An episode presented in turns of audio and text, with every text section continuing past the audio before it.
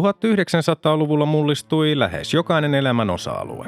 Tiede, teknologia, ajattelu, kulttuuri ja yhteiskunta. Vuosisadan tärkeitä ilmiöitä olivat esimerkiksi kolonialismin huipennus ja siirtomaavallan purkautuminen, ensimmäinen ja toinen maailmansota, ydinvoima, avaruustutkimus, kylmäsota, globalisaatio, päästön kasvu, ympäristöongelmat ja digitaalinen vallankumous. Apina vuosi seuraa Homo matkaa läpi sen historian myrskyisimmän vuosisadan joka keskiviikko ja lauantai.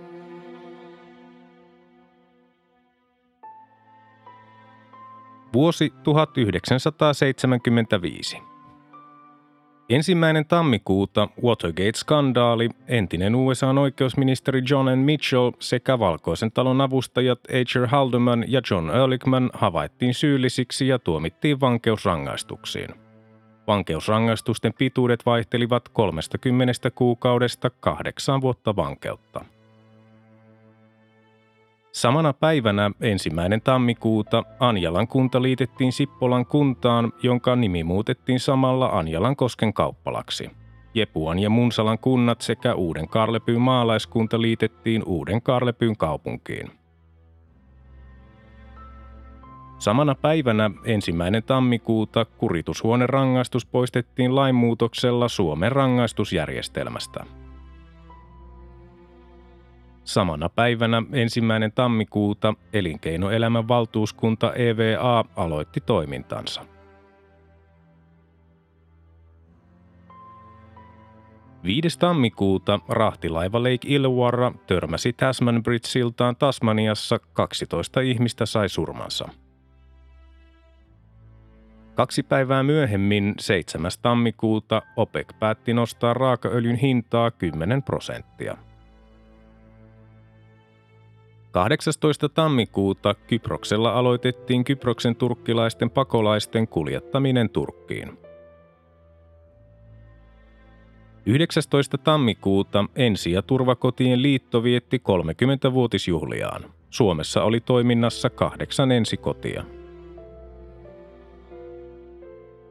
20. tammikuuta sosiaali- ja terveysministeri Pentti Pekkarinen kuoli auto-onnettomuudessa saamiinsa vammoihin. Hänen seuraajakseen nimitettiin kansanedustaja Reino Karpola ja uudeksi kansanedustajaksi tuli Toivo Yläjärvi.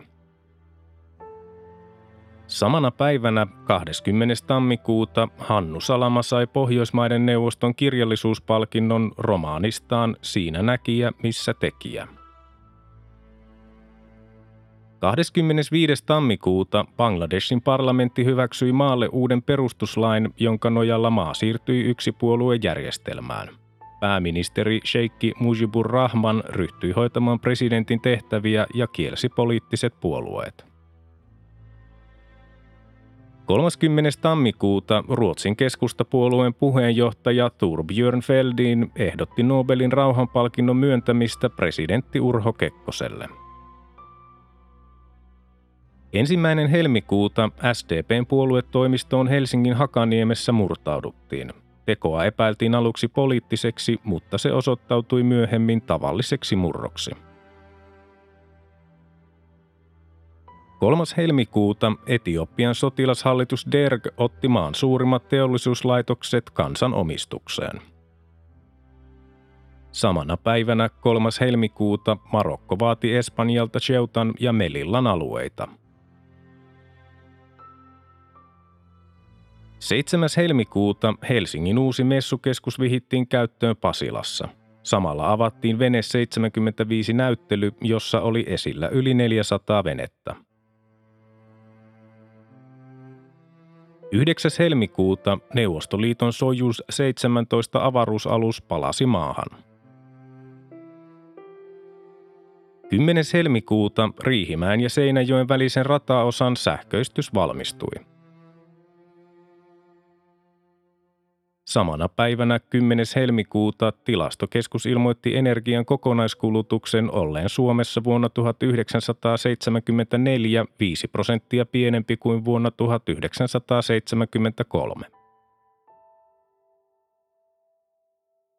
Seuraavana päivänä 11. helmikuuta Margaret Thatcherista tuli Britannian konservatiivipuolueen ensimmäinen naisjohtaja – 15. helmikuuta Etelä-Korean presidentti Park Chung-hee ilmoitti, että kaikki poliittiset vangit kommunisteja lukuun ottamatta tullaan vapauttamaan. Välittömästi vapautettiin noin 40 vankia. 23. helmikuuta Norjan Lillehammerissa junaonnettomuudessa kuoli 27 ihmistä. Seuraavana päivänä 24. helmikuuta Birendra kruunattiin Nepalin kuninkaaksi. Hän oli hallinnut maata tosiasiallisesti jo vuodesta 1972. 28. helmikuuta 43 ihmistä sai surmansa Lontoon Metron Morgate-asemalla tapahtuneessa onnettomuudessa.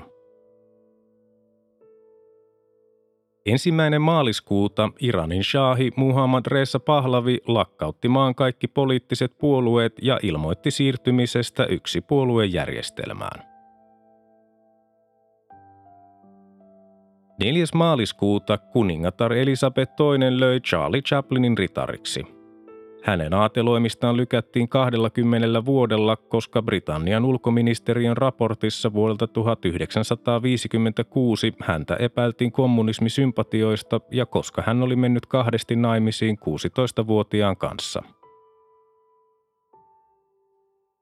Samana päivänä 4. maaliskuuta presidentti Urho Kekkonen kastoi vastavalmistuneen Suomen suurimman jäänmurtajan kaimakseen. Urho jäänmurtajan teho on 22 000 hevosvoimaa. Samana päivänä 4. maaliskuuta Etiopian sotilashallitus Derg aloitti radikaalin maa-uudistuksen, joka kansallisti kaiken maan, lakkautti maaorjuuden ja asetti talonpojat vastuuseen järjestelmän toteuttamisesta – Kukaan ei saanut omistaa yli 10 hehtaaria maata tai palkata maatyöläisiä. 6. maaliskuuta Algerin sopimus, Iran ja Irak sopivat rajariitansa. Irak menetti yksinoikeutensa Shat al-Arabin hallintaan ja joutui luopumaan vaatimuksestaan Iranin Kuzestaniin. 8. maaliskuuta Suomen kansan yhtenäisyyden puolueen kansanedustaja Kalevi Huotari kuoli. Hänen tilalleen eduskuntaan tuli Matti Hannola. 10. maaliskuuta Vietnamin sota Pohjois-Vietnamin joukot hyökkäsivät Ban Mi Thutiin tavoitteena valloittaa Saigon. 15. maaliskuuta Estado da Guanabara liittyi Rio de Janeiron osavaltioon Brasiliassa.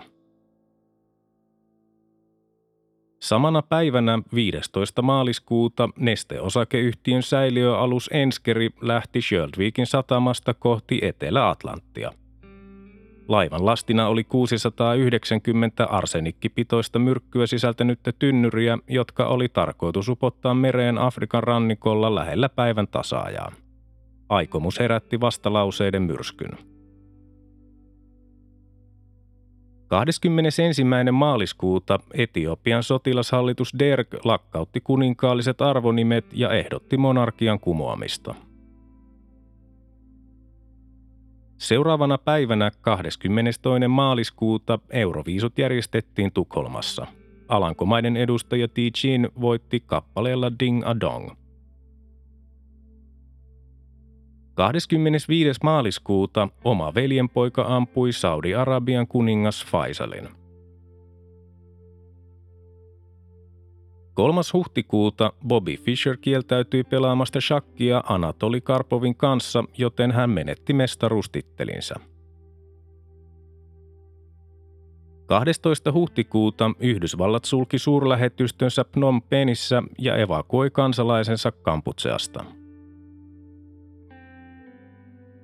15. huhtikuuta säiliöalus Enskerin myrkkylasti tuotiin Naantaliin. Kaksi päivää myöhemmin, 17. huhtikuuta, Pol Pot teki Kamputseasta Kamputsean demokraattisen tasavallan ja ryhtyi sen pääministeriksi. 20. huhtikuuta keskustapuolueen puheenjohtaja Johannes Virolainen torjui huhut puolueensa sisäisestä presidenttikilpailusta – Virolainen sanoi presidenttikeskustelun olevan ennenaikaista niin kauan kuin Urho Kekkonen on käytettävissä tasavallan presidenttinä. 25. huhtikuuta kuusi länsisaksalaisen punaisen armeijakunnan jäsentä valtasi Länsi-Saksan Tukholman suurlähetystön ja otti 12 lähetystön henkilön kuuluvaa panttivangeiksi.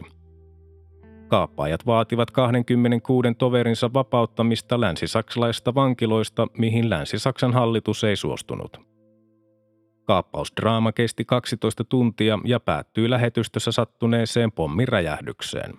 Kaksi panttivankia ja yksi kaappaja saivat surmansa ja yli 20 ihmistä loukkaantui. Yksi kaappaja kuoli saamiinsa vammoihin myöhemmin.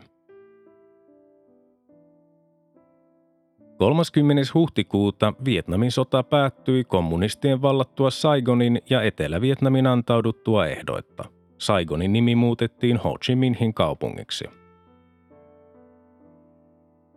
Ensimmäinen toukokuuta Rafael Paasio ilmoitti SDPn vappujuhlassa Tampereella jättämänsä puolueen puheenjohtajuuden.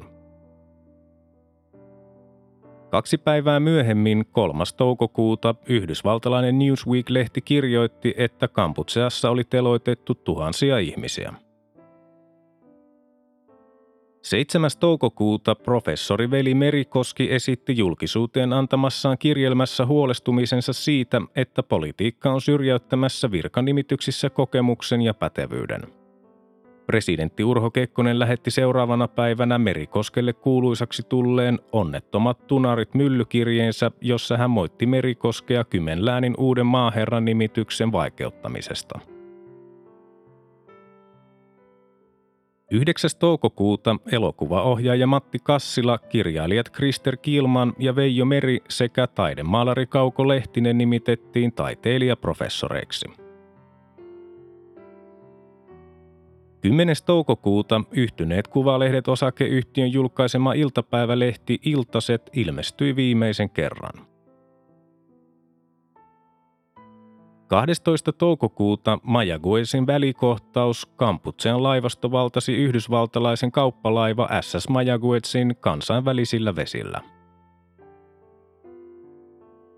13. toukokuuta Etelä-Korean presidentti Park Chung-hee kielsi miltei kaiken oppositiotoiminnan maassaan –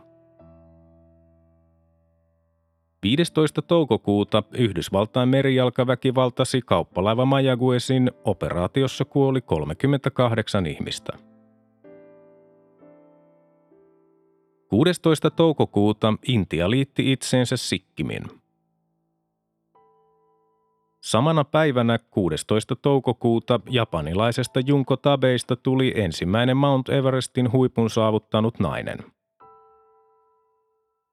Samana päivänä 16. toukokuuta presidentti Urho Kekkonen nimitti kokoomuksen kansanedustajan varatuomari Erkki Huurtamon Kymenläänin uudeksi maaherraksi heinäkuun alusta lukien. Huurtamon tilalle eduskuntaan tuli lehtori Saara Mikkola. 29. toukokuuta 15 Länsi-Afrikan maata solmi Lagosin sopimuksen, joka loi Länsi-Afrikan talousyhteisön. 31. toukokuuta Suomen ja Neuvostoliiton välillä avattiin Nuijamaan rajanylityspaikka. Ensimmäinen kesäkuuta presidentti Urho Kekkonen vihki käyttöön suomalais-ruotsalaisen kulttuurikeskuksen Espoon Hanasaaressa. Vihkiäisiin osallistui myös Ruotsin kuningas Karle 16 Kustaa. 4. kesäkuuta pääministeri Kalevi Sorsa jätti hallituksensa eronpyynnön presidentti Urho Kekkoselle. Suomen toisiksi pitkäikäisimmäksi noussut hallitus hajosi sisäisiin kiistoihinsa erityisesti SDPn ja keskustan erimielisyyksiin niin sanotusta maapaketista.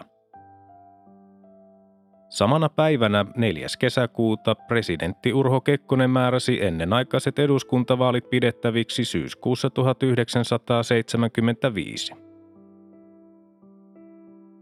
5. kesäkuuta Suetsin kanava avattiin ensimmäisen kerran kuuden päivän sodan jälkeen. 6. kesäkuuta SDP piti puoluekokouksensa Jyväskylässä. Puolueen puheenjohtajaksi tuli puoluesihteeri pääministeri Kalevi Sorsa, varapuheenjohtajiksi kansanedustajat Veikko Helle ja Pirkko Työläjärvi sekä puoluesihteeriksi opetusministeri Ulf Sundqvist. 11. kesäkuuta eduskunta hyväksyi Oy Veikkaus ABn osakeenemmistön oston valtiolle. 12. kesäkuuta Kreikka haki Euroopan talousyhteisö EECn jäsenyyttä. 13. kesäkuuta presidentti Urho Kekkonen nimitti Keijo Liinamaan johtaman virkamieshallituksen. Samana päivänä 13. kesäkuuta presidentti Urho Kekkonen vahvisti tieliikennelain muutoksen, jonka nojalla turvavyön käyttö tuli pakolliseksi henkilöauton kuljettajalle ja etuistuimella matkustavalle. Samoin moottoripyörän kuljettajat ja matkustajat velvoitettiin käyttämään suojakypärää. Lainmuutos tuli voimaan heinäkuun alussa. 20. kesäkuuta Virenojan tiilitehdas Orimattilassa paloi maan tasalle. Tehtaassa oli palon alkaessa tiilen poltto käynnissä. Vahinkojen suuruudeksi arvioitiin 2 miljoonaa markkaa. Samana päivänä 20. kesäkuuta Riihimäen lasiosakeyhtiön pakkauslasivarasto tuhoutui tulipalossa Riihimäellä. Tuhoutuneen omaisuuden arvoksi laskettiin 4-5 miljoonaa markkaa. 25. kesäkuuta Portugalin siirtomaana lähes 500 vuotta ollut Mosambik itsenäistyi. Vapautusrintama Frelimon johtaja Samora Machel tuli maan ensimmäiseksi presidentiksi.